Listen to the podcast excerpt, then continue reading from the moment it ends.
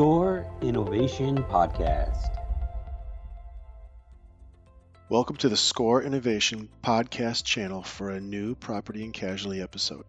My name is Nick Nudo, Chief Underwriting Officer for North America, and I'm your host today. As one of the world's largest reinsurers, SCOR provides insurance companies with diverse and innovative solutions focused on the art and science of risk. Being one of the largest reinsurers in the industry, we also achieve a great deal of insight across all territories and almost every line of business during the January renewals. For North America, the most notable aspect was the contrast of reinsurer posturing in the run up to negotiations and the actual outcome. Most buyers and sellers of reinsurance in North America were aligned in that the reinsurance terms would improve across property and casualty, and that the result would be some form of a reinsurance hard market driven by the lack of capacity. The reality is, terms and conditions did improve for reinsurers in most all instances, but the renewal process was quite orderly and capacity abundant. Further complicating matters for reinsurers was the propensity for cedents to take more business net and purchase less reinsurance, particularly for quota share on E&S business, where the primary market is hardened and improving. Property cat capacity shortfalls were predicted due to the modeled and non-modeled frequency cat phenomenon. Retro and ILS capacity stepped in and some markets recapitalized. Because of this, January was not the cat capacity crunch we saw in July and June of 2020. With the US not as affected by COVID loss as other parts of the world, rates did not increase at the same pace. Canadian business was subject to more COVID loss, and rates responded more positively. For most of the market, once parties agreed to the appropriate exclusionary wording, the placements were oversubscribed at higher rates. For Midwestern and regional business affected by non-modeled CAT, there were significant rate increases and increased retentions.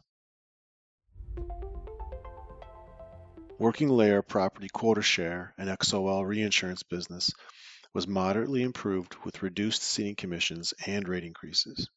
Most cedents are experiencing the pain of frequency CAT both modeled and non-modeled.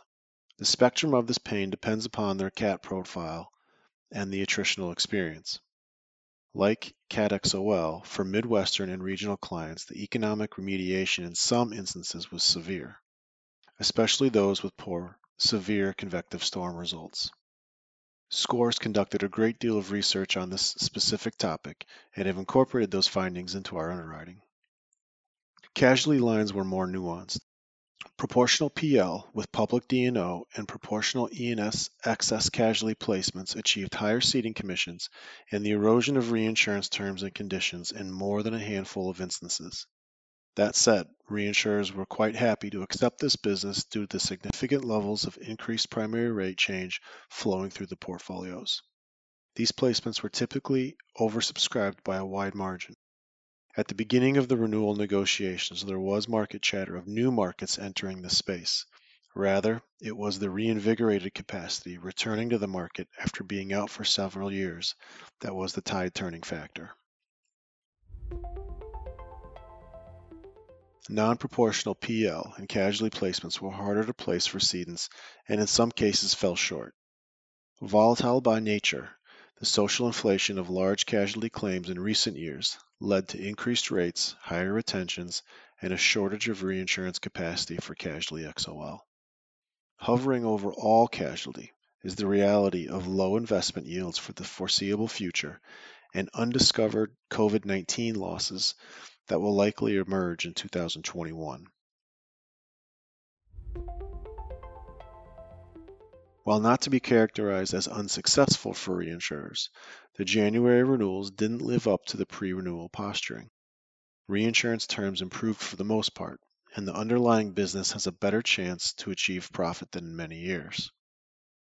To differentiate SCOR, in North America, we engaged in a significant level of direct client interactions to ensure our capacities aligned with our clients' needs.